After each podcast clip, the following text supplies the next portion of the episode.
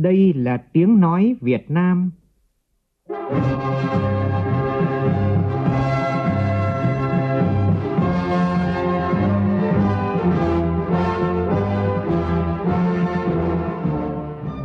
Việt Nam. Tiếng nói Việt Nam phát thanh từ Hà Nội, thủ đô nước Cộng hòa xã hội chủ nghĩa Việt Nam.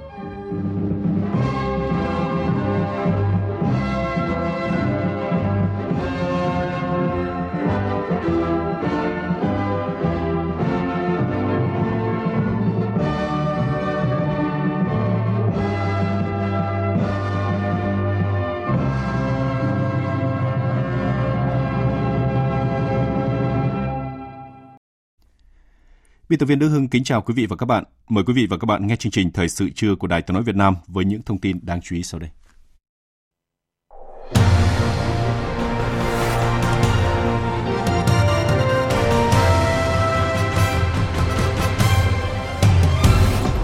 Quốc hội sáng nay họp về công tác nhân sự và xem xét các dự thảo nghị quyết, trong đó đề nghị tiếp tục thực hiện thí điểm cơ chế chính sách đặc thù cho thành phố Hồ Chí Minh đến hết năm 2023. Bộ Y tế cảnh báo nguy cơ lây lan dịch cúm AH5 trên người sau ca bệnh được phát hiện tại tỉnh Phú Thọ. Các địa phương tại miền Trung đang nỗ lực khắc phục hậu quả do ảnh hưởng của đợt mưa lũ vừa qua. Tinh giản bộ máy nhà nước các cấp theo nghị quyết 18 và nghị quyết 19, nhìn từ Thanh Hóa hiệu quả nhưng còn vướng. Trong phần tin thế giới, Đảng Bảo thủ cầm quyền tại Anh bắt đầu cuộc đua nước rút tìm kiếm người thay thế Thủ tướng Liz Truss từ chức. Hôm nay, Thủ tướng Kishida Fumio rời Tokyo để công du tới Australia. Đây là chuyến thăm đầu tiên của Thủ tướng Nhật Bản tới nước này trong 4 năm qua.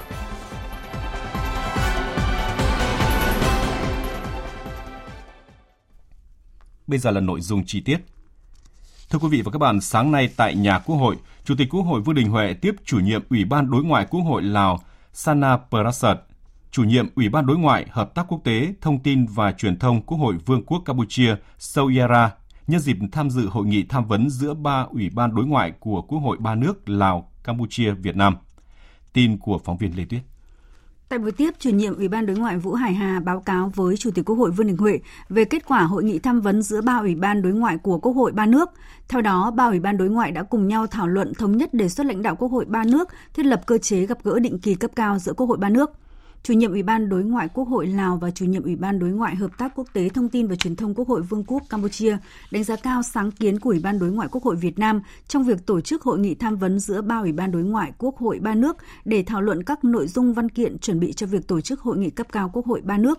Việc nâng cấp cơ chế hợp tác giữa các ủy ban của Quốc hội ba nước lên cấp Quốc hội với các lĩnh vực hợp tác chính như là chính trị đối ngoại, tài chính, ngân sách, quốc phòng an ninh sẽ góp phần quan trọng củng cố và thúc đẩy mối quan hệ hữu nghị và truyền thống giữa ba nước.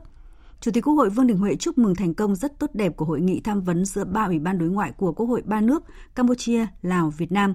Hoan nghênh chủ trương nâng cấp cơ chế hợp tác cấp Quốc hội ba nước, đề nghị các chủ nhiệm ủy ban ba nước trên cơ sở kết quả hội nghị tham vấn sớm hoàn thiện các thủ tục để trình Chủ tịch Quốc hội ba nước thông qua.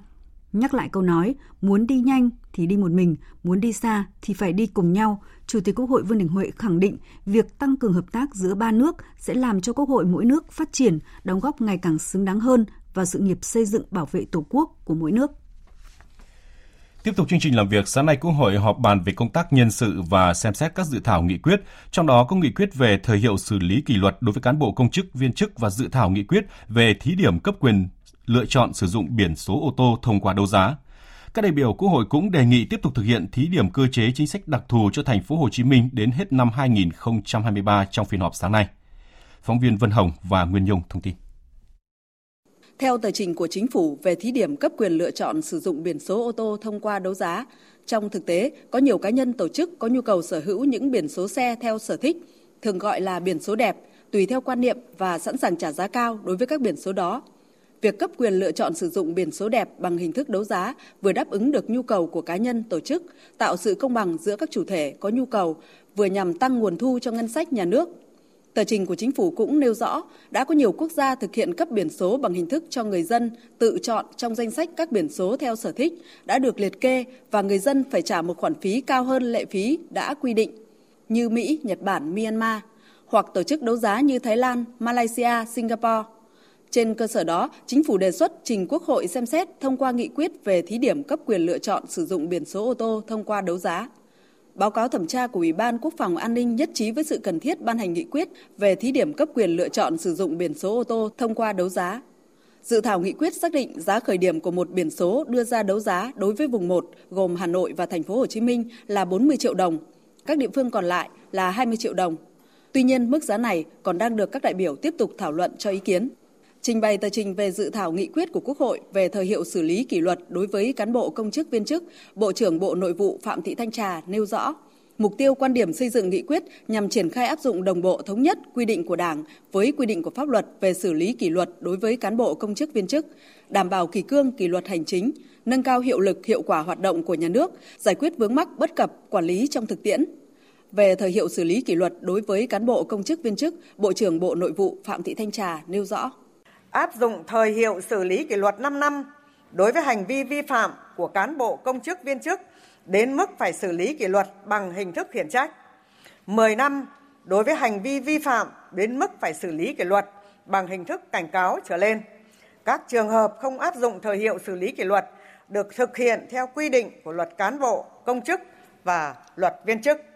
Giao Chính phủ hướng dẫn quy định về thời hiệu xử lý kỷ luật, bảo đảm thực hiện đồng bộ, thống nhất trong toàn hệ thống chính trị, khẩn trương nghiên cứu, trình Quốc hội xem xét, quyết định việc sửa đổi luật cán bộ, công chức và luật viên chức, bảo đảm đồng bộ với quy định của Đảng.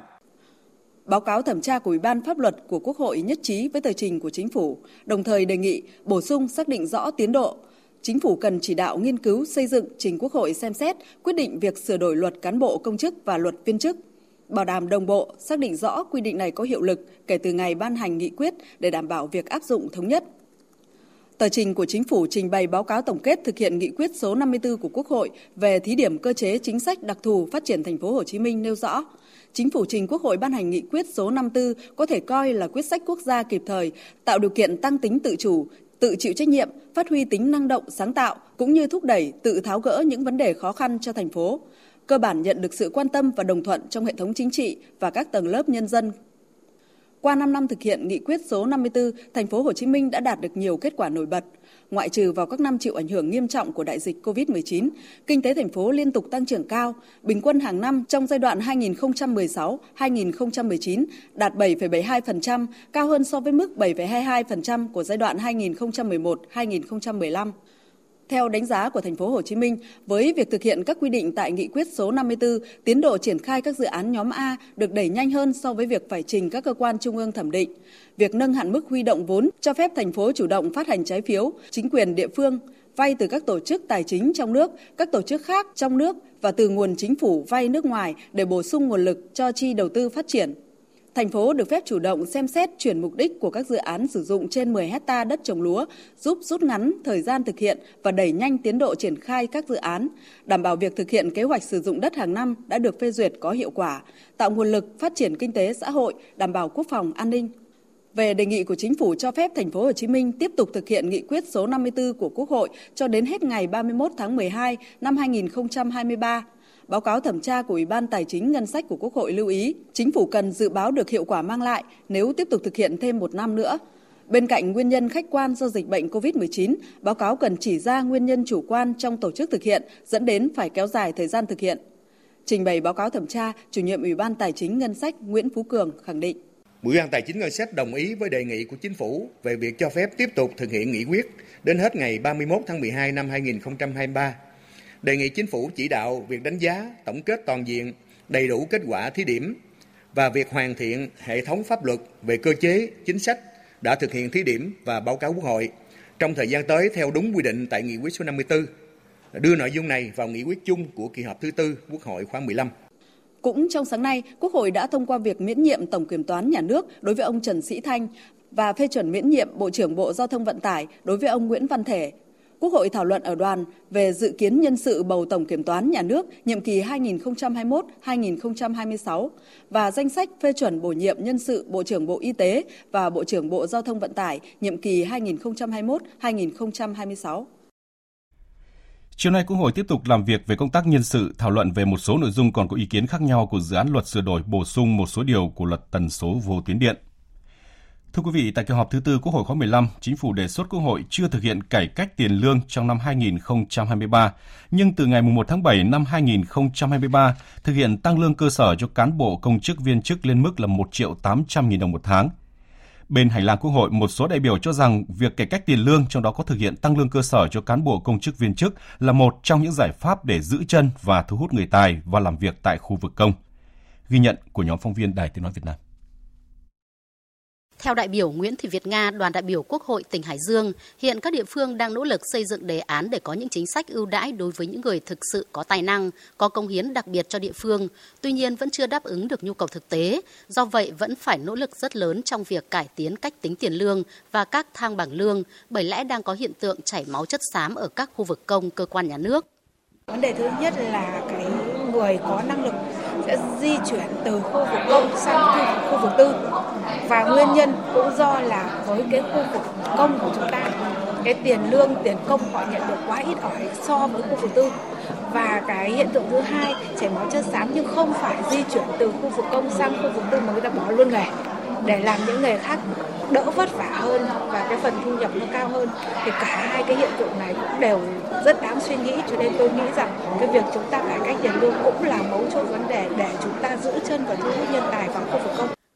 Đại biểu Trương Trọng Nghĩa, đoàn đại biểu Quốc hội Thành phố Hồ Chí Minh cũng cho rằng mức lương mà cơ quan tổ chức thuộc khu vực công trả cho người lao động hiện đang thấp hơn rất nhiều so với mức sống tối thiểu mà người lao động cần có để lo cho gia đình của họ, đặc biệt ở các thành phố lớn như Hà Nội và Thành phố Hồ Chí Minh. Đây là nguyên nhân cơ bản khiến người lao động chuyển từ khu vực công sang khu vực tư hoặc phải làm thêm công việc khác, thậm chí là tiêu cực để kiếm thêm thu nhập. Vì thế, việc cải cách tiền lương như thế nào để đảm bảo mức sống cho người lao động trong thời điểm này là rất cần thiết. Mục đích của chúng ta là tăng thu nhập cho cán bộ công chức để họ có thể sống được theo cái nghĩa đó là họ chăm lo được cho gia đình của họ bằng tiền lương, bằng cái thu nhập chính thức của cái cơ quan và cái tổ chức đó trả cho họ. Còn cái biện pháp tăng cái tiền lương cơ bản là cái phương tiện để chúng ta đạt được mục đích đó. Theo tôi đó, cái phương tiện này đó là một trong những phương tiện có thể làm ngay, làm cấp thời và rất là cần thiết. Thời sự VOV, nhanh, tin cậy, hấp dẫn. Chương trình Thời sự trưa tiếp tục với các tin quan trọng khác. Phó Thủ tướng Thường trực Chính phủ Phạm Bình Minh vừa ký các quyết định của Thủ tướng Chính phủ thi hành kỷ luật đối với Chủ tịch, nguyên Phó Chủ tịch Ủy ban nhân dân tỉnh Hải Dương. Cụ thể, xóa tư cách Chủ tịch Ủy ban nhân dân tỉnh Hải Dương nhiệm kỳ 2016-2021 đối với ông Nguyễn Dương Thái do đã có những vi phạm, khuyết điểm trong công tác và Ban Bí thư đã thi hành kỷ luật về Đảng. Ông Nguyễn Dương Thái chịu trách nhiệm chính, trách nhiệm người đứng đầu về những vi phạm, khuyết điểm của Ban Cán sự Đảng ủy nhân dân tỉnh và Ủy ban nhân dân tỉnh nhiệm kỳ 2016-2021 và Ban chỉ đạo phòng chống dịch của tỉnh, chịu trách nhiệm trực tiếp, trách nhiệm cá nhân trong thực hiện chức trách nhiệm vụ được giao, buông lỏng quản lý, điều hành để cán bộ cấp dưới vi phạm khuyết điểm, vi phạm quy định của Đảng, pháp luật của nhà nước. Kỷ luật bằng hình thức khiển trách đối với ông Lương Văn Cầu, nguyên Phó Chủ tịch Ủy ban nhân dân tỉnh Hải Dương nhiệm kỳ 2016-2021 do đã có những vi phạm khuyết điểm trong công tác và Ban Bí thư đã thi hành kỷ luật về Đảng. Ông Lương Văn Cầu cùng chịu trách nhiệm về những vi phạm khuyết điểm của Ban Cán sự Đảng ủy nhân dân tỉnh, Ủy ban nhân dân tỉnh nhiệm kỳ 2016-2021 và Ban chỉ đạo phòng chống dịch của tỉnh, chịu trách nhiệm trực tiếp, trách nhiệm cá nhân trong thực hiện chức trách nhiệm vụ được giao. Phó Thủ tướng Thường trực Phạm Minh Minh cũng đã ký quyết định thi hành kỷ luật bằng hình thức khiển trách đối với ông Triệu Thế Hùng, Chủ tịch Ủy ban nhân dân tỉnh Hải Dương, nhiệm kỳ 2021-2026 về những vi phạm khuyết điểm của Ban Thường vụ Tỉnh ủy nhiệm kỳ 2020-2025. Chịu trách nhiệm chính, trách nhiệm người đứng đầu về những vi phạm khuyết điểm của Ban Cán sự Đảng ủy nhân dân, Ủy ban nhân dân tỉnh nhiệm kỳ 2021-2026 và Ban chỉ đạo phòng chống dịch của tỉnh, thiếu trách nhiệm trong chỉ đạo kiểm tra giám sát để một số tổ chức cá nhân có vi phạm khuyết điểm trong công tác phòng chống dịch COVID-19. Trong khi đó, tỉnh Lâm Đồng bắt đầu tổ chức triển khai một số giải pháp nhằm khắc phục tình trạng cán bộ công chức viên chức nghỉ việc, thôi việc hàng loạt. Theo thống kê, từ ngày 1 tháng 1 năm 2020 đến ngày 30 tháng 6 năm 2022, tỉnh Lâm Đồng có tổng cộng 580 cán bộ công chức viên chức nghỉ việc, thôi việc theo nguyện vọng, trong đó chiếm số lượng nhiều nhất với 262 viên chức y tế và 210 viên chức giáo dục. Nhiệm vụ quy hoạch chung đô thị tỉnh Thừa Thiên Huế đến năm 2045, tầm nhìn đến năm 2065 vừa được Phó Thủ tướng Chính phủ Lê Văn Thành ký phê duyệt tại quyết định 1261 ngày 19 tháng 10 vừa qua. Tin của phóng viên Lê Hiếu. Phạm vi ranh giới quy hoạch là toàn bộ khu địa giới hành chính tỉnh Thừa Thiên Huế với 6 huyện, 2 thị xã và 1 thành phố. Quy mô lập quy hoạch là toàn bộ diện tích tự nhiên tỉnh Thừa Thiên Huế khoảng 4.974 km2. Mục tiêu đến năm 2025, Thừa Thiên Huế trở thành đô thị trực thuộc trung ương trên nền tảng bảo tồn phát huy giá trị di sản cố đô và bản sắc văn hóa Huế với đặc trưng văn hóa di sản, sinh thái, cảnh quan thân thiện với môi trường và thông minh. Đến năm 2030, tỉnh Thừa Thiên Huế là một trong những trung tâm lớn đặc sắc của khu vực Đông Nam Á về văn hóa, du lịch và y tế chuyên sâu, và là một trong những trung tâm lớn của cả nước về khoa học công nghệ, giáo dục và đào tạo đa ngành, đa lĩnh vực chất lượng cao. Đến năm 2045, Thừa Thiên Huế là thành phố festival, trung tâm văn hóa, giáo dục, du lịch và y tế chuyên sâu đặc sắc của châu Á. Về định hướng phát triển không gian, quy hoạch sẽ xác định các mối liên kết tương hỗ về không gian giữa đô thị Thừa Thiên Huế với các đô thị lớn trong vùng, đặc biệt là thành phố Đà Nẵng. Ông Nguyễn Văn Phương, Chủ tịch Ủy ban nhân dân tỉnh Thừa Thiên Huế cho biết. Tỉnh đang tập trung đẩy mạnh công tác quy hoạch và quản lý quy hoạch, nhất là quy hoạch đô thị, phát triển kết cấu hạ tầng, đặc biệt là kết cấu hạ tầng giao thông, hạ tầng công nghệ thông tin và đô thị đồng bộ, hiện đại và thông minh, thu hút các nguồn vốn đầu tư từ mọi thành phần kinh tế cho phát triển kinh tế xã hội, nhất là cho phát triển kết cấu hạ tầng và các ngành kinh tế mũi nhọn, sớm đạt mục tiêu xây dựng Thừa Thiên Huế thành thành phố trực thuộc trung ương. Sáng nay, Ủy ban Mặt trận Tổ quốc Việt Nam tỉnh Gia Lai tổ chức hội nghị biểu dương Chủ tịch Ủy ban Mặt trận Tổ quốc cấp xã và trưởng ban công tác mặt trận tiêu biểu tỉnh Gia Lai giai đoạn 2017-2022.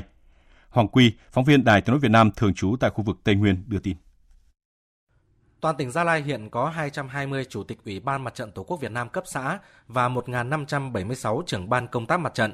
Phát huy vai trò trách nhiệm đối với cộng đồng, 5 năm qua, các cán bộ mặt trận đã luôn tích cực phối hợp cùng các ban ngành ở cơ sở tuyên truyền, vận động nhân dân tham gia đóng góp hỗ trợ, tích cực vận động, quyên góp để xây dựng nhà ở, hỗ trợ sinh kế cho hộ nghèo, hiến đất làm đường xây dựng nông thôn mới, tuyên truyền vận động đồng bào dân tộc thiểu số thay đổi nếp nghĩ, cách làm để thoát nghèo bền vững. Nhiều cán bộ có những mô hình hay, cách làm sáng tạo, hiệu quả trong công tác tuyên truyền, làm thay đổi nếp nghĩ, cách làm trong đồng bào dân tộc thiểu số để từng bước vươn lên thoát nghèo bền vững. Tham dự hội nghị, bà Rama Ramahuchi, trưởng ban công tác mặt trận thôn Amalim, xã Chư Mố, huyện Iapa chia sẻ. Thôn Amalim là thuộc diện thôn vùng 3, hộ nghèo thì rất là nhiều.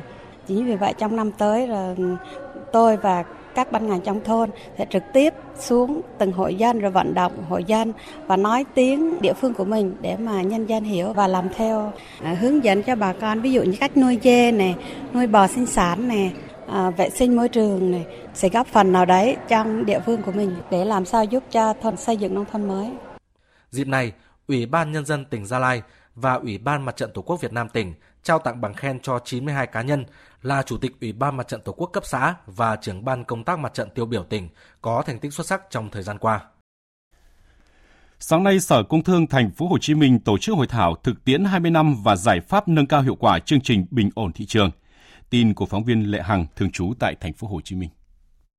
Với hai doanh nghiệp nhà nước đầu tiên tham gia chương trình bình ổn giá từ Tết Nhâm Ngọ năm 2002 đến nay, Thành phố Hồ Chí Minh có 69 doanh nghiệp tham gia chương trình này. Tổng doanh thu của chương trình năm 2022 ước đạt gần 22.400 tỷ đồng. Giá các mặt hàng bình ổn thấp hơn giá thị trường từ 5 đến 10%. Chương trình đã triển khai hiệu quả đảm bảo cân đối cung cầu hàng hóa, góp phần phát triển đồng bộ hệ thống phân phối, kiểm soát hiệu quả thị trường, xử lý ngăn chặn kịp thời các hiện tượng khan hàng. Chương trình đã ngăn được tình trạng đầu cơ găm hàng, thổi giá để trục lợi, hạn chế tình trạng nâng giá tùy tiện. Qua đó, góp phần ổn định giá cả, kiềm chế lạm phát. Chỉ số CPI của thành phố phần lớn thường thấp hơn mức bình quân cả nước.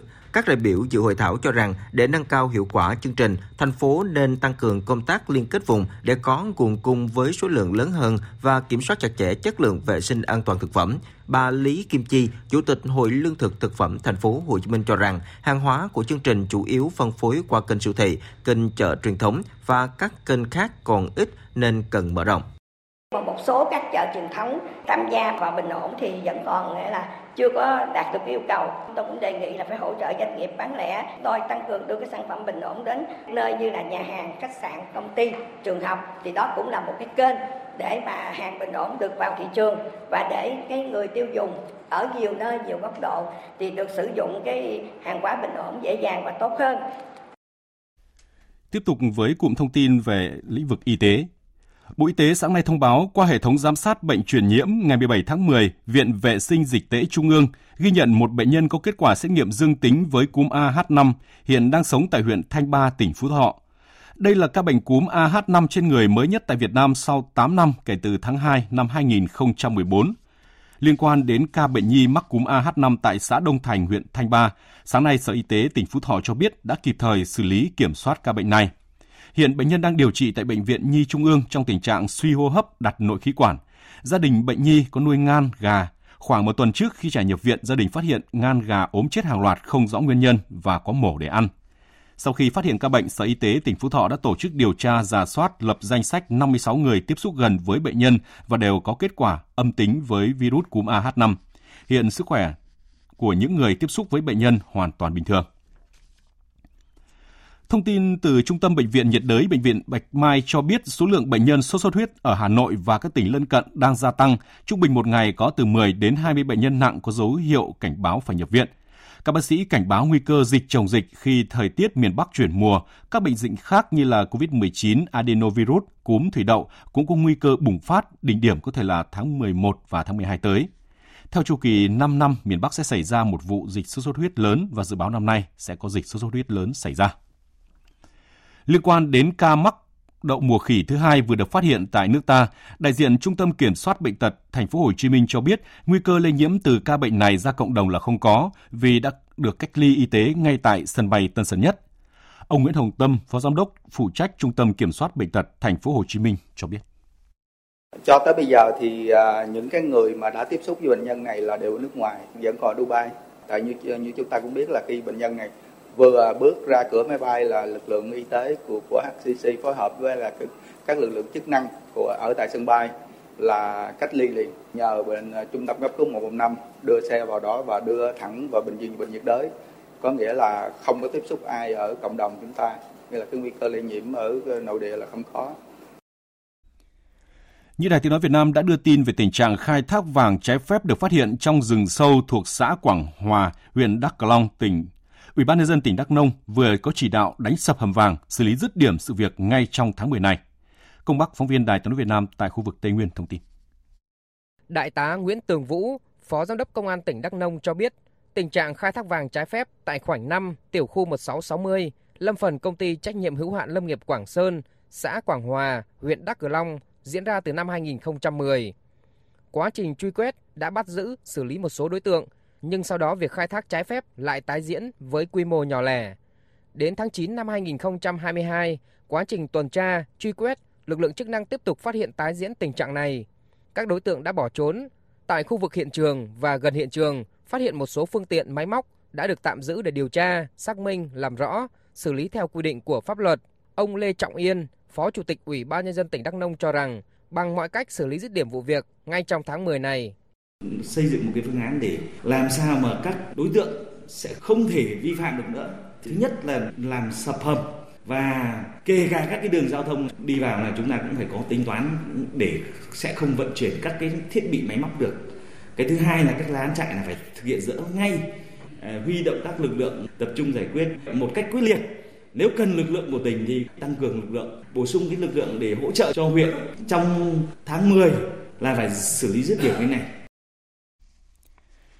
Tại tỉnh Thừa Thiên Huế, những ngày qua, Công ty Cổ phần Môi trường và Công trình Đô thị Huế đã huy động 400 công nhân cùng với lực lượng của các ban ngành, người dân địa phương, dọn dẹp hàng nghìn mét khối bùn đất rác thải ứ đọng do mưa lũ vừa qua gây ra.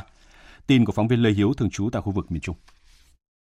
Trên nhiều tuyến đường ven sông tỉnh Thừa Thiên Huế, lượng bùn non phủ dày 20 đến 30 cm gây trở ngại cho cuộc sống sinh hoạt cũng như việc đi lại của người dân, rác tràn ra khắp các sông suối, bốc mùi hôi thối.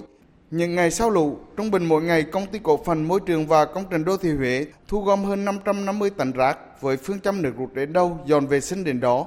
Các lực lượng đã phối hợp với người dân thu dọn hàng trăm khối bùn đất, đồng thời dùng vòi nước dọn vệ sinh các tuyến đường, phòng trừ dịch bệnh. Ông Trần Hữu Anh, Phó Tổng Giám đốc Công ty Cổ phần Môi trường và Công trình Đô thị Huế cho biết, đơn vị tập trung xử lý rác thải tồn đọng chủ yếu ở các lòng sông. Trong những cái ngày này á, thì chúng tôi tăng cường huy động toàn bộ tổng lực và làm việc bắt đầu từ 7 giờ sáng cho đến 10 giờ đêm. Buổi sáng thì anh em công nhân thu gom rác ở trên sông, rác của các cái hộ gia đình họ phát thải dọn dẹp sau mưa lũ, rác bùn thải ở các cái tuyến đường. Và buổi tối công nhân tiếp tục đi thu gom rác thải của các hộ gia đình. Còn tại Đà Nẵng, do lượng mưa với tần suất quá lớn và kéo dài đã gây sạt lở nghiêm trọng tại khu vực Nghĩa Trang Hòa Sơn.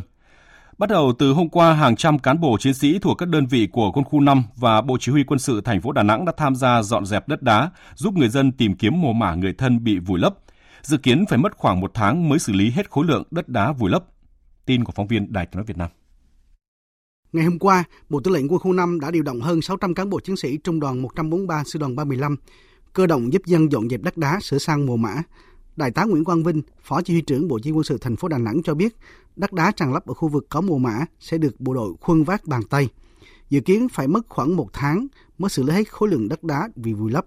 Ông Trần Văn Nam, trưởng ban quản lý Nghĩa Trang Hòa Sơn cho biết. Thì em cho anh em là đã rác đúng các điểm của Nghĩa Trang sạt lở rồi. Khi người dân lên có cái nhu cầu về cái tìm kiếm mộ là em cho cái thông tin lấy số điện thoại. Rồi có gì sẽ trao đổi liên hệ tiếp khi quá trình mình thi công. Không vẫn có một số anh nếu anh tôi nắm thông tin được em sẽ thông báo cho đình trước để họ lên họ kiểm tra lại. Như tin đã đưa, do lượng mưa với tần suất quá lớn và kéo dài trong nhiều giờ, với những điểm tụ thủy trên triền núi chứa nước đã gây sạt lở lớn ở khu vực Nghĩa Trang Hòa Sơn, thành phố Đà Nẵng, khối lượng đất đá tràn lấp các ngôi mộ phải xử lý hơn 6.000 mét khối. Khối lượng đất đá sạt lở xuống đường giao thông gần 10.000 mét khối. Qua kiểm đếm cho thấy hơn 600 ngôi mộ bị sạt lở, đất đá vùi lấp và cuốn trôi. Hiện Ủy ban nhân dân xã Đại An, huyện Đại Lộc, tỉnh Quảng Nam đang huy động 200 dân quân, thanh niên, người dân, xe và máy khẩn trương làm kè tạm hơn 200 mét bờ sông Quảng Huế, đoạn qua thôn Phú Nghĩa vừa bị sạt lở do ảnh hưởng của đợt mưa bão vừa qua, đe dọa đến sự an toàn của 15 hộ dân đang sống cạnh bờ sông. Với tình trạng sạt lở hiện nay, nhiều người dân thôn Phú Nghĩa cho rằng nếu không được giải quyết triệt để thì một vài đợt mưa bão nữa, thôn Phú Nghĩa sẽ bị đe dọa nghiêm trọng. Và tiếp theo chương trình thời sự trưa nay là thông tin thời tiết đáng chú ý. Trung tâm Dự báo Khí tượng Thủy văn Quốc gia cho biết, hiện nay ở Bắc và Trung Trung Bộ đang có mưa rào và dông cục bộ.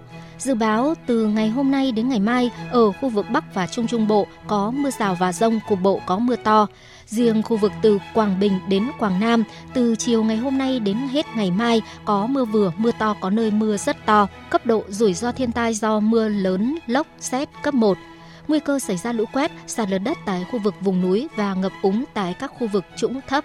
Trong mưa dông có khả năng xảy ra lốc, sét và gió giật mạnh. Xin được chuyển sang phần tin thế giới với những thông tin nóng từ chính trường Anh. Với quyết định từ chức ngày hôm qua của Thủ tướng Liz Truss, Đảng Bảo thủ tại Anh cũng chính thức bước vào cuộc đua bầu chọn nhà lãnh đạo mới. Xứ sở sương mù đang phải trải qua những ngày sóng gió khi liên tiếp các quyết sách kinh tế gây tranh cãi của chính phủ bà Liz Truss làm chao đảo thị trường tài chính và khiến đồng bảng Anh rớt giá thê thảm. Chỉ số niềm tin của người dân đối với đảng cầm quyền cũng rơi xuống mức thấp nhất trong nhiều năm. Biên tập viên Thu Hoài tổng hợp thông tin. Bà Liz Truss quyết định từ chức chỉ sau 44 ngày cầm quyền, trở thành nhà lãnh đạo có thời gian tại vị ngắn nhất trong lịch sử nước Anh và là vị thủ tướng thứ 3 của đảng bảo thủ phải từ chức chỉ trong vài năm. Phát biểu bên ngoài văn phòng số 10 phố Downing, Thủ tướng Liz Truss thừa nhận: Tôi thừa nhận không thể đảm trách nhiệm vụ mà tôi đã được Đảng Bảo thủ giao phó. Do đó tôi đã nói chuyện với Quốc vương để thông báo rằng tôi sẽ từ chức lãnh đạo Đảng Bảo thủ. Một cuộc bầu chọn lãnh đạo Đảng Bảo thủ sẽ hoàn thành trong tuần tới. Điều này sẽ đảm bảo chúng ta sẽ tiếp tục thực hiện các kế hoạch tài khóa của mình và duy trì sự ổn định kinh tế cũng như an ninh quốc gia. Tôi sẽ tiếp tục làm thủ tướng cho tới khi chọn được người kế nhiệm. Một cuộc đua nước rút đã ngay lập tức được khởi động với các ứng cử viên tiềm năng, trong đó có cựu Bộ trưởng Tài chính Rishi Sunak, người từng thất bại trước bà Liz Truss trong cuộc bầu chọn vừa qua. Lãnh đạo Hạ viện Penny Mordaunt, Bộ trưởng Quốc phòng Ben Wallace và cựu Thủ tướng Boris Johnson, người tiền nhiệm của bà Liz Truss. Đảng Bảo thủ cho biết, việc đề cử ứng cử sẽ kết thúc vào ngày 24 tháng 10. Các ứng cử viên sẽ cần sự ủng hộ của 100 nghị sĩ trên tổng số 357 nghị sĩ đảng bảo thủ. Điều này có nghĩa sẽ chỉ có tối đa 3 ứng cử viên tranh cử. Và trong trường hợp chỉ có 1 ứng cử viên đủ điều kiện, nước Anh có thể sẽ có thủ tướng mới ngay vào ngày 24 tháng 10 tới. Các đảng đối lập đã kêu gọi một cuộc tổng tuyển cử sớm, cho rằng chính phủ hiện nay thiếu tính hợp pháp dân chủ. Dù khả năng này rất khó xảy ra, nhưng nếu các nghị sĩ đảng bảo thủ không thể tìm tiếng nói chung trong cuộc bỏ phiếu bầu thủ tướng tương lai, người dân Anh có thể sẽ phải tham gia tổng tuyển cử. Các nhà lãnh đạo châu Âu và Mỹ đang theo dõi sát các diễn biến trên chính trường Anh. Phát biểu với báo chí khi tới Bruxelles, Bỉ tham dự hội nghị thượng đỉnh Liên minh châu Âu, Tổng thống Pháp Emmanuel Macron nhấn mạnh việc nước Anh sớm trở lại ổn định là rất quan trọng. Tôi sẽ không bình luận vấn đề liên quan chính trị Anh, nhưng điều tôi muốn nói là tôi và bà Liz Truss đã có nhiều cuộc gặp gỡ và trao đổi rất mang tính xây dựng. Tôi cũng muốn nói rằng Pháp, với tư cách là một người bạn của người dân Anh, mong muốn sự ổn định cho nước Anh trong bối cảnh thế giới đang đối mặt nhiều cuộc khủng hoảng. Trong phiên giao dịch đầu giờ sáng nay tại châu Á, đồng bảng Anh đã giảm 0,21% xuống 1,1215 đô la sau một đợt phục hồi ngắn lên mức cao 1,1338 đô la trong phiên trước ngay sau tuyên bố từ chức của bà Liz Truss. Theo chuyên gia Brownin Maddox, rõ ràng vị thế của Anh trên thế giới đã bị ảnh hưởng nghiêm trọng. Cuộc họp thượng đỉnh EU kết thúc lúc 2 giờ sáng sớm nay với kết quả các nước Liên minh châu Âu vẫn chia rẽ sâu sắc trong việc đối phó với cuộc khủng hoảng năng lượng. Biên tập viên Thủy Dương thông tin. Kết thúc phiên thảo luận vào sáng sớm nay, Liên minh châu Âu EU chưa thể đạt được thỏa thuận về việc có nên giới hạn giá khí đốt hay không. Trong kết luận hội nghị, các nhà lãnh đạo EU đã yêu cầu Ủy ban châu Âu đệ trình lộ trình cụ thể về biên độ giá tạm thời đối với các giao dịch mua bán khí đốt tự nhiên hóa lỏng để hạn chế việc tăng giá và giới hạn giá khí đốt sử dụng sản xuất điện. Chủ tịch Ủy ban châu Âu Ursula von der Leyen cho biết các nhà lãnh đạo sẽ tiếp tục nghiên cứu về đề xuất áp trần giá khí đốt. Chúng tôi sẽ phát triển một chỉ số bổ sung mới để tính toán giá năng lượng nhằm phản ánh tốt hơn tình hình giá khí đốt tự nhiên hóa lỏng. Trong thời gian chờ đợi, chúng tôi sẽ thiết lập một cơ chế điều chỉnh thị trường chính xác để hạn chế các đợt giá khí đốt quá cao và đảm bảo rằng có một trật tự rõ ràng trong việc xây dựng thị trường. Hiện 15 quốc gia, trong đó có Pháp, Italia, Ba Lan đang nỗ lực thúc đẩy nhanh chóng áp đặt mức trần giá khí đốt. Tuy nhiên, Đức, nền kinh tế lớn nhất EU và Hà Lan, nước nhập khẩu khí đốt nhiều nhất khối này, lại phản đối đề xuất. Theo các nhà phân tích, kết quả hội nghị thượng đỉnh tiếp tục phản ánh sự chia rẽ trong EU về việc đối phó cuộc khủng hoảng năng lượng hiện nay. Mặc dù vậy, theo Tổng thống Pháp Macron, khoảng thời gian 2 đến 3 tuần tới sẽ cho phép Ủy ban châu Âu đưa ra đề xuất cụ thể hơn cho lộ trình kiểm soát giá năng lượng. Dự kiến các bộ trưởng năng lượng của EU sẽ thảo luận về các biện pháp này vào tuần sau. Trước diễn biến cuộc xung đột ở Ukraine gia tăng, Nga cảnh báo các nước phương Tây về nguy cơ đụng độ quân sự trực tiếp. Phóng viên Đài Tiếng nói Việt Nam thường trú tại Liên bang Nga đưa tin. Người phát ngôn Bộ Ngoại giao Nga Maria Zakharova nhấn mạnh về sự nguy hiểm khi phương Tây tiếp tục cung cấp vũ khí cho Ukraine. Các nước NATO như thể đang cạnh tranh với nhau, tiếp tục bơm vũ khí và đạn dược cho chế độ Kiev, cung cấp thông tin tình báo, huấn luyện binh lính của Kiev và hướng dẫn cách tiến hành các hoạt động chiến đấu. Bằng cách này, đang tiến gần đến ranh giới nguy hiểm của cuộc đụng độ quân sự trực tiếp với Nga. Theo bà Zakharova, tổng hỗ trợ quân sự của phương Tây cho Ukraine đã lên tới 42,3 tỷ đô la, trong đó hơn một nửa đến từ Mỹ. Bà nhấn mạnh rằng các quốc gia phân bổ số tiền khổng lồ như vậy và cung cấp vũ khí cho Kiev, họ là những nhà tài trợ, bảo trợ cho hoạt động cực đoan này. Do đó, NATO tìm cách đổ lỗi cho bất kỳ ai để chuyển hướng nghi ngờ khỏi chính họ. Trong bối cảnh Nga tiến hành chiến dịch quân sự đặc biệt, Mỹ và các đồng minh NATO tiếp tục cung cấp vũ khí cho Ukraine. Tổng thống Mỹ Joe Biden đã ký luật cho vay cho thuê, Washington phân bổ hàng chục tỷ đô la cho Kiev. Moscow đã nhiều lần nhấn mạnh rằng việc cung cấp thiết bị quân sự của phương Tây chỉ kéo dài xung đột, còn vận chuyển chúng trở thành mục tiêu hợp pháp của quân đội Nga. Phóng viên Bùi Hùng thường trú tại Nhật Bản đưa tin, sáng nay Thủ tướng Kishida Fumio rời Tokyo để công du tới Australia. Đây là chuyến thăm đầu tiên của Thủ tướng Nhật Bản tới Australia trong 4 năm qua. Theo chương trình nghị sự, Thủ tướng Kishida Fumio sẽ hội đàm với Thủ tướng Australia Anthony Albanese, thảo luận về các vấn đề quốc tế, trong đó có vấn đề lãnh thổ Đài Loan, Trung Quốc. Ngoài ra, các vấn đề như là hợp tác giữa hai bên cũng như là cung cấp ổn định nguồn năng lượng, nguyên liệu từ Australia và Nhật Bản, tăng cường hợp tác với các quốc đảo, tăng cường liên kết trong bộ tứ quắc về chiến lược Ấn Độ Dương, Thái Bình Dương tự do và rộng mở. Dự kiến hai bên sẽ ký bản tuyên bố chung về hợp tác an ninh mới. Về vấn đề này, một quan chức chính phủ Nhật Bản cho biết sau Mỹ, Nhật Bản coi Australia là đối tác quan trọng cần phải thúc đẩy hợp tác trong lĩnh vực an ninh. Các nhà khoa học sử dụng kính viễn vọng thiên nhãn của Trung Quốc vừa phát hiện một cấu trúc khí nguyên tử khổng lồ trong vũ trụ có độ rộng hơn 2 triệu năm ánh sáng, lớn gấp hơn 20 lần hệ ngân hà. Đây là cấu trúc khí nguyên tử lớn nhất từ trước đến nay do Trung Quốc tìm thấy trong vũ trụ. Tuấn Đạt, phóng viên thường trú tại Bắc Kinh, Trung Quốc đưa tin. Đây là khám phá do nhóm nghiên cứu quốc tế dưới sự lãnh đạo của nhà nghiên cứu tại Đài Thiên văn Quốc gia thuộc Học viện Khoa học Trung Quốc Từ Thông thực hiện. Các kết quả liên quan đã được công bố trên tạp chí khoa học quốc tế Nature vào ngày 19 tháng 10 vừa qua. Những phát hiện mới nhất cho thấy các cấu trúc quy mô lớn của khí nguyên tử mật độ thấp tồn tại trong không gian bên ngoài xa trung tâm của thiên hà. Sự xuất hiện của các cấu trúc khí này có khả năng liên quan đến lịch sử tương tác giữa các thiên hà trong quá trình hình thành ban đầu của tia phân Wintet, tồn tại khoảng 1 tỷ năm. Phát hiện này mở ra một cánh cửa mới trong nghiên cứu nguồn gốc thiên thể trong vũ trụ. Khám phá mới mang đến những thách thức đối với việc nghiên cứu các thiên hà và khí của nó trong vũ trụ, vì kiến thức hiện nay rất khó giải thích nguyên nhân những khí nguyên tử mỏng không bị ion hóa bởi các tia tử ngoại trong không gian vũ trụ trong một thời gian dài. Kết quả quan sát mới cũng cho thấy có khả năng vẫn tồn tại nhiều cấu trúc khí nguyên tử mật độ thấp quy mô lớn trong vũ trụ.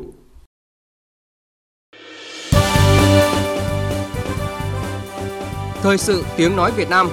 Thông tin nhanh, bình luận sâu, tương tác đa chiều.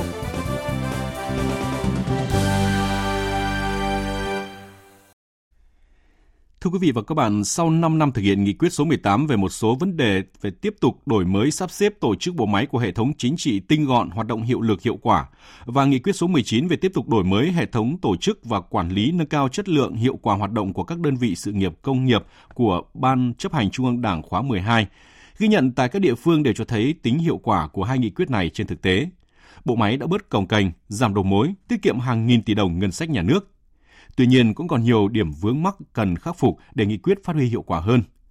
Ghi nhận của phóng viên Đài Tiếng nói Việt Nam tại tỉnh Thanh Hóa. Sau khi mà sát nhập lại và kiêm thêm nữa, thì rõ ràng là phải sắp xếp lại cái lịch thời gian và phối hợp với mà công việc mới nữa, cái bộ phận khác nữa, thì mình phải là bố trí thời gian cho sao cho nó hợp lý mà để làm việc nó có hiệu quả. Trước đây là cái công việc của 6 người làm, nhưng mà bây giờ là dồn lại. Tôi chỉ có 3 người, trong địa bàn thì rộng, người thì đông, nhưng mà mức độ phụ cấp của cái dồn thôn đó thì chỉ chưa đầy 1,8 triệu với cái mức lương hiện nay, và nếu cả bí thư chi bộ thì cũng chưa đầy 3 triệu đồng cho một tháng. Cái phụ cấp ở bên dưới rất là thấp. Cái thứ hai nữa là về các cái mặt đóng bảo hiểm y tế, bảo hiểm xã hội thì không có gì cả. Đó là những thuận lợi và bất cập được ông Lê Văn Sĩ, Phó Chủ tịch Hội Người Cao Tuổi kiêm Chủ tịch Hội Khuyến học, và ông Nguyễn Lê Phong, trưởng thôn kiêm bí thư chi bộ thôn Đồng Thanh ở xã Vạn Hòa, huyện Nông Cống nêu ra sau khi xã Vạn Hòa thực hiện việc sắp xếp lại bộ máy chính quyền đoàn thể ở địa phương. Theo ông Nguyễn Thái Sơn, bí thư đảng ủy xã Vạn Hòa, hiệu quả của việc sắp xếp lại tổ chức bộ máy chính quyền và các tổ chức đoàn thể được thể hiện rất rõ trong lãnh đạo điều hành ở địa phương, giúp công việc lãnh đạo chỉ đạo của cấp ủy chính quyền tới từng thôn và người dân luôn thông suốt và nhanh chóng. Sau khi mà sắp xếp thì trước đây thì ngay như cái việc là các cái chức danh bán chuyên trách ở xã, trước đây là 18 người thực hiện cho 18 cái chức danh, thì hiện nay đã giảm xuống là còn có 10 người thực hiện ở 18 cái vị trí việc làm. Đối với thôn thì trước đây là 6 người cho 6 vị trí việc làm, nhưng hiện nay ở thôn là 6 vị trí việc làm mà chỉ có 3 người. Qua cái việc đó thì cái hiệu quả công tác lãnh đạo, chỉ đạo, rồi quản lý điều hành từ cấp ủy chính quyền cho các cái hệ thống chính trị của địa phương thì hiệu quả công việc tốt hơn. Sau khi mà tinh giảm cái bộ máy thì số người nó giảm nhưng nó lại tập trung ở ít đầu mối, nên dẫn đến là công tác chỉ đạo điều hành kịp thời hơn và nó sát hơn, và dẫn đến cái hiệu quả công việc trong quá trình lãnh đạo chỉ đạo điều hành thì nó được nhanh gọn hơn. Một người xuống cơ sở cũng có thể là làm được nhiều việc cùng một lúc, thì để khẳng định là nó thuận lợi hơn trong quá trình lãnh đạo chỉ đạo và tổ chức điều hành thực hiện nhiệm vụ. Với mục tiêu giảm tối đa các đơn vị hành chính, giảm tối đa đội ngũ cán bộ và giảm tối đa ngân sách chi cho cán bộ theo quy định, trong 5 năm qua, huyện Nông Cống đã giảm được 1/3 số thôn làng, sáp nhập 6 xã thành 3 xã và sáp nhập một số đơn vị sự nghiệp công lập có chức năng nhiệm vụ tương đồng. Theo ông Lê Xuân Hùng, Phó Bí thư Thường trực Đảng ủy huyện Nông Cống, sau sắp xếp, đội ngũ cán bộ đảm bảo được vị trí việc làm, hoạt động thông suốt, hiệu quả, phát huy được năng lực lãnh đạo. Tuy nhiên, vẫn còn những vướng mắc cần phải tháo gỡ. Nay thì bên cạnh những kết quả đã được thì cái khó khăn này cũng là cái khó khăn chung. Nhất là đội ngũ cán bộ giảm, địa bàn hoạt động thì rộng, mà chế độ cán bộ thì đặc biệt cán bộ ở thôn, ở làng, cán bộ ban chuyên trách thì chưa đáp ứng được yêu cầu. Cái mức thu nhập họ còn rất thấp. Rồi cái thiết chế văn hóa của một số thôn làng sau khi thâm nhập lại vừa thừa vừa thiếu. Có những đơn vị thì là dư nhà văn hóa, nhưng mà nhà văn hóa lại không nằm ở vị trí trung tâm để tổ chức các hoạt động của địa phương, cũng là những cái khó khăn cho cái việc chỉ đạo hoạt động của các đơn vị. Dù gặp nhiều khó khăn và vướng mắc trong quá trình triển khai, nhưng với quyết tâm chính trị, trong giai đoạn từ năm 2016 đến năm 2021, toàn tỉnh Thanh Hóa đã tinh giản biên chế được trên 45.000 người. Những người hoạt động không chuyên trách ở thôn giảm 23.000 người. Thanh Hóa cũng đã sáp nhập giảm 1.578 thôn, tổ dân phố, chiếm hơn 26%, 76 đơn vị hành chính cấp xã, 12%, 6 ban ngành đơn vị cấp tỉnh, 96 phòng, chi cục hoặc là tương đương, 267 đơn vị sự nghiệp trực thuộc các cơ quan cấp tỉnh và Ủy ban Nhân dân cấp huyện. Đặc biệt, ngân sách chi cho đội ngũ cán bộ công chức ở địa phương tiết kiệm được hàng trăm tỷ đồng mỗi năm. Đây là những con số rất ấn tượng và kinh nghiệm được ông Nguyễn Văn Hùng, trưởng ban tổ chức tỉnh ủy Thanh Hóa chỉ ra là Thanh Hóa mà để làm được thành công được cái sáp nhập cái tổ chức bộ máy cùng với cái việc tuyên truyền là phải ban hành những cái văn bản hướng dẫn rất cụ thể, rõ ràng, xây dựng các tiêu chí, tiêu chuẩn để bố trí cán bộ, để nhất là xây dựng cái người đứng đầu phải công khai, minh bạch, phải đưa bằng cái tiêu chí, tiêu chuẩn cụ thể. Từ đấy mà khi sắp xếp từ cái tiêu chí tiêu chuẩn chứ không có cái chuyện là lựa chọn không có tiêu chí. Đấy, kết quả khi mà 3 xã sáp nhập lại để chọn ra một người đứng đầu, 3 cái xã đấy, cái đồng chí đấy ở cái địa phương đấy có đưa được cái phong trào đấy lên hay không thì phải bằng cái sản phẩm, bằng hiệu quả mà được cán bộ, đảng viên và nhân dân đánh giá.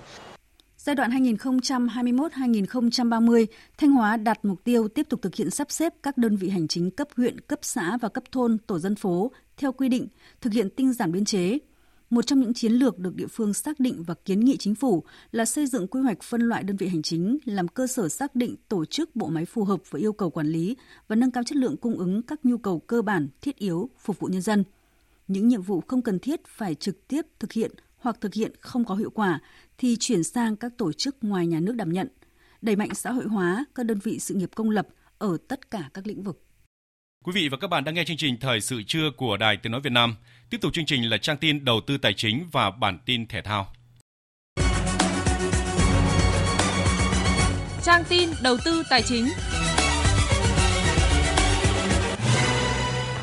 Biên tập viên Bảo Ngọc và Xuân Lan xin kính chào quý vị và các bạn. Thưa quý vị và các bạn, sáng nay, giá vàng thế giới giảm nhẹ, giao dịch ở mức 1.624 đô la Mỹ một ounce, trong khi đó giá vàng trong nước không có nhiều biến động. Giá vàng SJC được giao dịch quanh mức mua vào 66.300.000 đồng một lượng, bán ra 67.300.000 đồng một lượng, không đổi so với phiên giao dịch hôm qua. Giá vàng dòng Thăng Long của công ty Bảo Tín Minh Châu không có biến động, đang giao dịch ở mức mua vào là 51.990.000 đồng và bán ra 52.840.000 đồng một lượng. Hôm nay, tỷ giá trung tâm được Ngân hàng Nhà nước niêm yết ở mức 23.682 đồng đổi 1 đô la Mỹ, tăng 19 đồng một đô la so với hôm qua. Hôm qua tại Hà Nội, Ngân hàng Thế giới công bố bản tin cập nhật tình hình kinh tế vĩ mô tháng 10 năm 2022 của Việt Nam. Ghi nhận trong quý 3 vừa qua, nền kinh tế Việt Nam đạt mức tăng trưởng cao 13,7% so với cùng kỳ năm 2021. Cũng nhờ hiệu ứng xuất phát điểm thấp nên cộng dồn 3 quý đầu năm nay, chỉ số tăng trưởng của nền kinh tế đạt 8,9% so với cùng kỳ năm ngoái. Đã có hơn 10 ngân hàng công bố kết quả kinh doanh quý 3 và lũy kế 9 tháng năm nay với những con số tăng trưởng ấn tượng, bất chấp áp lực từ hạn mức tăng trưởng tín dụng hạn chế, lãi suất đầu vào cao hơn hay nợ xấu gia tăng. Trong đó, Ngân hàng Thương mại Cổ phần Kỹ thương Việt Nam Techcombank đang là ngân hàng dẫn đầu về lợi nhuận trong số các ngân hàng đã công bố kết quả kinh doanh. Tính đến ngày 30 tháng 9 năm nay, lợi nhuận trước thuế của Techcombank đạt 20.800 tỷ đồng, tăng gần 22% so với cùng kỳ năm trước. Mới đây, công ty cổ phần Việt Vương kinh doanh bất động sản đã phát hành lô trái phiếu riêng lẻ trị giá 150 tỷ đồng với kỳ hạn là 12 tháng, lãi suất 11% một năm nhưng đã không thể thanh toán vì làm ăn thua lỗ. Đến cuối năm nay sẽ có hàng trăm nghìn tỷ đồng trái phiếu doanh nghiệp đáo hạn. nhiều doanh nghiệp với tình hình kinh doanh không khả quan, sử dụng vốn không hiệu quả, rất dễ lâm vào tình trạng mất khả năng thanh toán gốc, lãi trái phiếu đã phát hành. Sở Giao dịch Chứng khoán Hà Nội HNX vừa có thông báo về việc hạn chế giao dịch trên hệ thống giao dịch Upcom đối với cổ phiếu của 4 doanh nghiệp bắt đầu từ ngày hôm nay. Đó là Công ty Cổ phần Cấp nước Nghệ An, mã chứng khoán là NAW, Công ty Cổ phần Amefaco, mã chứng khoán là AMP, Công ty Cổ phần Tư vấn Thiết kế và Phát triển Đô thị, mã chứng khoán là CDO và Công ty Cổ phần Công trình Giao thông Đồng Nai, mã chứng khoán là DGT. Trên thị trường chứng khoán, áp lực bán ra tăng mạnh khiến thị trường chìm trong sắc đỏ và VN Index tiếp tục chứng kiến phiên giảm sâu. Đáng chú ý, nhóm cổ phiếu thép tiếp tục bị bán tháo.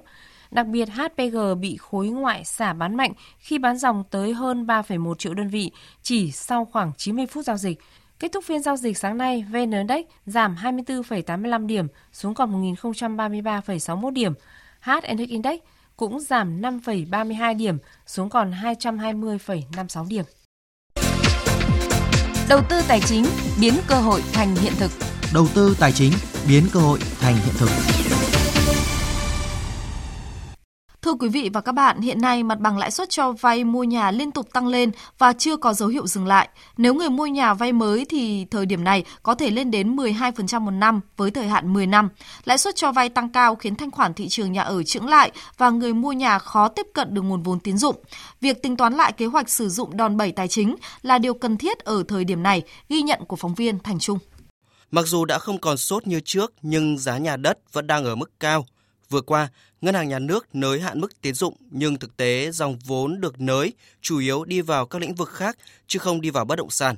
Trong khi đó, do khó khăn về tài chính bán hàng, doanh nghiệp đã tung ra nhiều ưu đãi để bán được sản phẩm.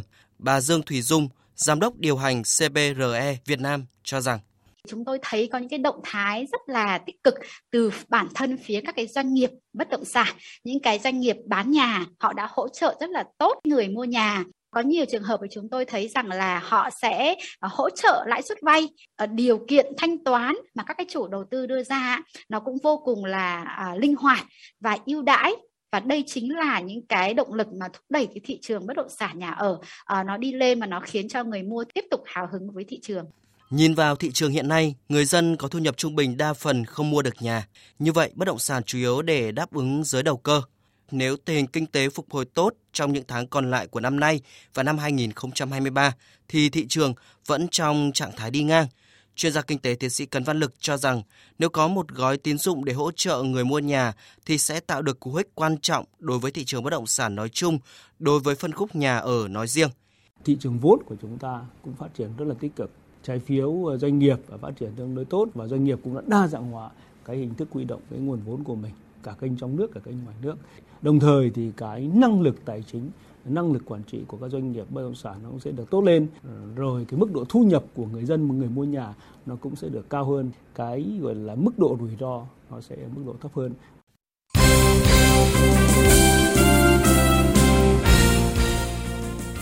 Thưa quý vị và các bạn, chiều qua 20 tháng 10 tại nhà thi đấu đa năng thành phố Cần Thơ diễn ra hai trận đấu đầu tiên thuộc giai đoạn lượt về giải Futsal vô địch quốc gia 2022. Sài Gòn FC đánh bại Hưng Gia Khang Đắk Lắk 4-1.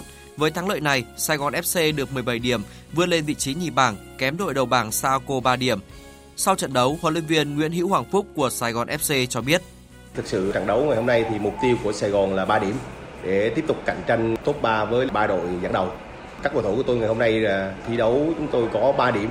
Tuy nhiên về cách vận hành lối chơi cũng như là cảm giác bóng thì tôi chưa được hài lòng lắm." Trong khi đó, huấn luyện viên Trần Ngọc Công bên phía Hưng Gia Khang Đắk Lắk lý giải về thất bại của đội. "Lực lượng chúng tôi đã bị sức mẻ rất là nhiều. Gần như một tổ đấu của chúng tôi đã nghỉ thi đấu. Với lực lượng như vậy thì chúng tôi không thể nào đảm bảo được cái cường độ chơi bóng.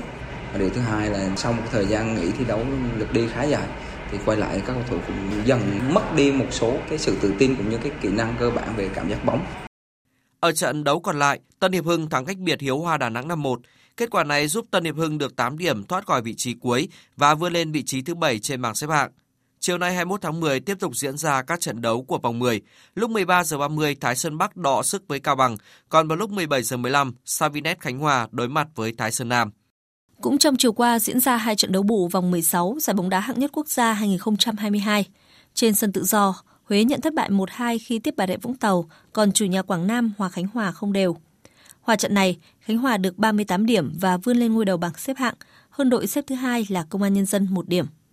Còn trong chiều nay 21 tháng 10, trên sân vận động tỉnh Hà Nam diễn ra hai trận đấu thuộc vòng 11 giải bóng đá nữ vô địch quốc gia. Lúc 15h30 Thái Nguyên T&T gặp Thành phố Hồ Chí Minh 2, mà lúc 18h Hà Nội 1 so tài với Phong Phú Hà Nam. Còn vào chiều mai 22 tháng 10, Than Khoáng Sản Việt Nam đối mặt với Thành phố Hồ Chí Minh 1. Hiện Thành phố Hồ Chí Minh 1, Hà Nội 1 và Than Khoáng Sản Việt Nam lần lượt chia nhau 3 vị trí đầu bảng xếp hạng. Huấn luyện viên Đoàn Minh Hải của câu lạc bộ Than Khoáng Sản Việt Nam cho rằng: Tôi nghĩ cuộc đua vô địch năm nay, cái lợi thế thì đang thuộc về hai đội Hà Nội và Thành phố 1. Vì đây cũng là hai đội có cái lực lượng dày đồng đều. Đội tôi thì cũng sẽ cố gắng phấn đấu từ trận để làm sao mà tiếp tục tạo ra cái cuộc đua nó hấp dẫn hơn. Liên quan đến bóng đá nữ, huấn luyện viên Mai Đức Chung cùng đoàn công tác Liên đoàn bóng đá Việt Nam đã lên đường sang New Zealand để tham dự lễ bốc thăm vòng chung kết giải bóng đá nữ thế giới 2023, cũng như tiền trạm chuẩn bị cho hành trình của đội tuyển nữ Việt Nam vào năm sau. Các đối thủ của đội tuyển nữ Việt Nam sẽ được xác định tại lễ bốc thăm diễn ra lúc 19h30 theo giờ địa phương, ngày mai tại Auckland, New Zealand. Theo nguyên tắc bốc thăm đã được FIFA công bố, 32 đội lọt vào vòng chung kết, được chia thành 4 nhóm hạt giống, mỗi nhóm 8 đội. Đội tuyển nữ Việt Nam được xếp vào nhóm 3 và có thể sẽ rơi vào bảng đấu với những đối thủ rất mạnh như Mỹ hoặc Anh ở nhóm 1, Brazil, Hà Lan ở nhóm 2. Huấn luyện viên Mai Đức Chung cho rằng: Khi mà chúng ta đã lọt vào đến vòng chung kết World Cup, đấy là một cái thành công rất là lớn với đội tuyển nữ chúng ta. Còn vào đến đây thì ở bảng Lào tôi nghĩ cũng như nhau, tại vì gặp toàn những đội mạnh cả, chúng ta sẽ phải cố gắng vượt bậc. Hôm qua tại Thành phố Hồ Chí Minh diễn ra hội nghị Ban chấp hành Liên đoàn Quần vợt Việt Nam lần thứ 8. Tại hội nghị, các thành viên đã thống nhất sơ bộ về những kế hoạch trong giai đoạn từ 2022 đến 2027. Ông Đoàn Thanh Tùng, Tổng thư ký Liên đoàn Quần vợt Việt Nam cho biết: Ban thường vụ Ban chấp hành Liên đoàn Quần vợt Việt Nam quan tâm đẩy mạnh cái việc phát triển quần vợt nữ tại Việt Nam. Việc thứ hai là quần vợt xe lăn và việc thứ ba là phát triển quần vợt bãi biển. Quần vợt bãi biển đã trở thành cái hệ thống thi đấu chính thức của giải quốc gia rồi. Chúng tôi hy vọng rằng là trong một tương lai gần thì quần vợt bãi biển Việt Nam sẽ phát triển nhanh chóng và có thứ hạng ở trong khu vực.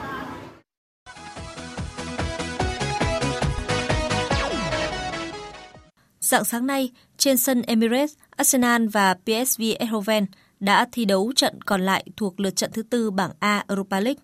Chung cuộc, đại diện bóng đá Anh vượt qua đội bóng đến từ Hà Lan 1-0 bằng pha lập công của Granit Xhaka ở phút 71. Chiến thắng này giúp Arsenal được 12 điểm tuyệt đối và sớm giành quyền vào vòng đấu tiếp theo. Huấn luyện viên Mikel Arteta chia sẻ sau khi đội bóng của mình giành thêm 3 điểm. Tôi thật sự hài lòng với màn trình diễn và những gì các cầu thủ đã thể hiện. Chúng tôi đã áp đảo trong nhiều thời điểm, nhưng chỉ hơi thiếu chuẩn xác trong những pha dứt điểm cuối cùng. Thật tuyệt vời khi giữ xích lưới. Tôi nghĩ hôm nay lẽ ra chúng tôi phải ghi được nhiều bàn thắng hơn, nhưng chúng tôi hài lòng với màn thể hiện của đội. Trong khi đó tại Tây Ban Nha, chủ nhà Barcelona thắng đậm Villarreal 3-0 ở trận đấu thuộc vòng 10 La Liga. Trong chiến thắng của đội chủ sân Nou Camp có cú đúp của Robert Lewandowski và pha làm bàn của Jordi Alba. Hiện Barca được 25 điểm, kém đại kình địch đang đứng đầu bảng Real Madrid 3 điểm. Dự báo thời tiết. Bắc Bộ và khu vực Hà Nội nhiều mây, chiều có mưa rải rác, đêm có mưa vài nơi, gió Đông Bắc cấp 2, cấp 3, trời rét, nhiệt độ từ 16 đến 23 độ. Khu vực từ Thanh Hóa đến Thừa Thiên Huế nhiều mây, có mưa rào và rải rác có dông, cục bộ có mưa to. Riêng khu vực từ Hà Tĩnh đến Thừa Thiên Huế có mưa vừa, mưa to, có nơi mưa rất to. Gió Bắc đến Tây Bắc cấp 3, phía Bắc trời rét, nhiệt độ từ 17 đến 26 độ, có nơi trên 26 độ. Khu vực từ Đà Nẵng đến Bình Thuận có mây, có mưa rào và dông vài nơi. Riêng phía Bắc, Đà Nẵng đến Quảng Ngãi, chiều tối và đêm có mưa vừa, mưa to, có nơi mưa rất to. Phía Nam có mây, có mưa rào và dông vài nơi. Gió Đông Bắc đến Bắc cấp 2, cấp 3. Trong mưa dông có khả năng xảy ra lốc, sét và gió giật mạnh. Nhiệt độ từ 22 đến 31 độ. Tây Nguyên và Nam Bộ có mây, có mưa rào và dông vài nơi. Riêng chiều tối và tối có mưa rào và dông rải rác, cục bộ có mưa to, gió nhẹ. Trong mưa dông có khả năng xảy ra lốc, sét và gió giật mạnh, nhiệt độ từ 18 đến 32 độ. Tiếp theo là dự báo thời tiết biển. Bắc Vịnh Bắc Bộ có mưa rào và dông rải rác, từ đêm có mưa rào và dông vài nơi, trong mưa dông có khả năng xảy ra lốc xoáy. Tầm nhìn xa trên 10 km, giảm xuống từ 4 đến 10 km trong mưa, gió Đông Bắc cấp 5, riêng chiều nay có lúc cấp 6, giật cấp 7, cấp 8, biển động. Nam Vịnh Bắc Bộ, vùng biển từ Quảng Trị đến Quảng Ngãi và khu vực quần đảo Hoàng Sa thuộc thành phố Đà Nẵng có mưa rào và rải rác có dông. Trong mưa dông có khả năng xảy ra lốc xoáy, tầm nhìn xa từ 4 đến 10 km, gió Đông Bắc cấp 5, riêng chiều nay có lúc cấp 6, giật cấp 7, cấp 8, biển động. Vùng biển từ Bình Định đến Ninh Thuận có mưa rào và dông vài nơi, tầm nhìn xa trên 10 km, gió Bắc đến Đông Bắc cấp 4, cấp 5. Vùng biển từ Bình Thuận đến Cà Mau, vùng biển từ Cà Mau đến Kiên Giang có mưa rào và dông rải rác. Trong mưa dông có khả năng xảy ra lốc xoáy và gió giật mạnh. Tầm nhìn xa trên 10 km, giảm xuống từ 4 đến 10 km trong mưa, gió Đông Bắc đến Đông cấp 4, cấp 5. Khu vực Biển Đông, khu vực quần đảo Trường Sa, tỉnh Khánh Hòa và Vịnh Thái Lan có mưa rào và dông rải rác. Trong mưa dông có khả năng xảy ra lốc xoáy và gió giật mạnh. Tầm nhìn xa trên 10 km, giảm xuống từ 4 đến 10 km trong mưa, gió Đông Bắc cấp 5.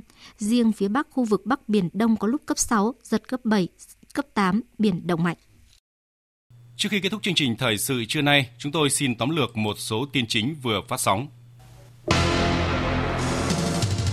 Trong chương trình làm việc, sáng nay Quốc hội họp bàn về công tác nhân sự và xem xét các dự thảo nghị quyết, trong đó đề nghị tiếp tục thực hiện thí điểm cơ chế chính sách đặc thù cho thành phố Hồ Chí Minh đến năm 2023. Quốc hội sáng nay cũng nghe tờ trình và báo cáo thẩm tra dự thảo nghị quyết về áp dụng thời hiệu xử lý kỷ luật đối với cán bộ công chức viên chức. Hiện nay, quy định về thời hiệu xử lý kỷ luật đảng và thời hiệu xử lý kỷ luật hành chính đối với cán bộ công chức viên chức còn có sự khác nhau nên phát sinh một số trường hợp đã bị kỷ luật đảng, nhưng khi xem xét xử lý kỷ luật hành chính thì các cơ quan kiến nghị không xử lý kỷ luật do đã hết thời hiệu theo quy định của luật. Bộ Y tế cảnh báo nguy cơ lây lan dịch cúm AH5 trên người sau ca bệnh được phát hiện tại tỉnh Phú Thọ. Ngoài ra, số lượng bệnh nhân sốt xuất huyết ở Hà Nội và các tỉnh lân cận đang gia tăng. Các bác sĩ cảnh báo nguy cơ dịch chồng dịch khi thời tiết miền Bắc chuyển mùa. Các bệnh dịch khác như là COVID-19, adenovirus, cúm thủy đậu cũng có nguy cơ bùng phát, đỉnh điểm có thể là từ tháng 11 đến tháng 12 tới. Đảng bảo thủ cầm quyền tại Anh bắt đầu cuộc đua nước rút tìm kiếm người thay thế Thủ tướng Liz Truss từ chức. Các nhà lãnh đạo châu Âu và Mỹ đang theo dõi sát diễn biến trên chính trường Anh, cho rằng việc nước Anh sớm trở lại ổn định là rất quan trọng đối với khối. Tới đây chúng tôi cũng xin kết thúc chương trình thời sự trưa nay của Đài Tiếng Nói Việt Nam. Chương trình do các biên tập viên Đức Hưng, Thu Hòa, Thanh Trường, Hằng Nga cùng kỹ thuật viên Tạ Tre phối hợp biên soạn và thực hiện, chịu trách nhiệm nội dung Lê Hằng.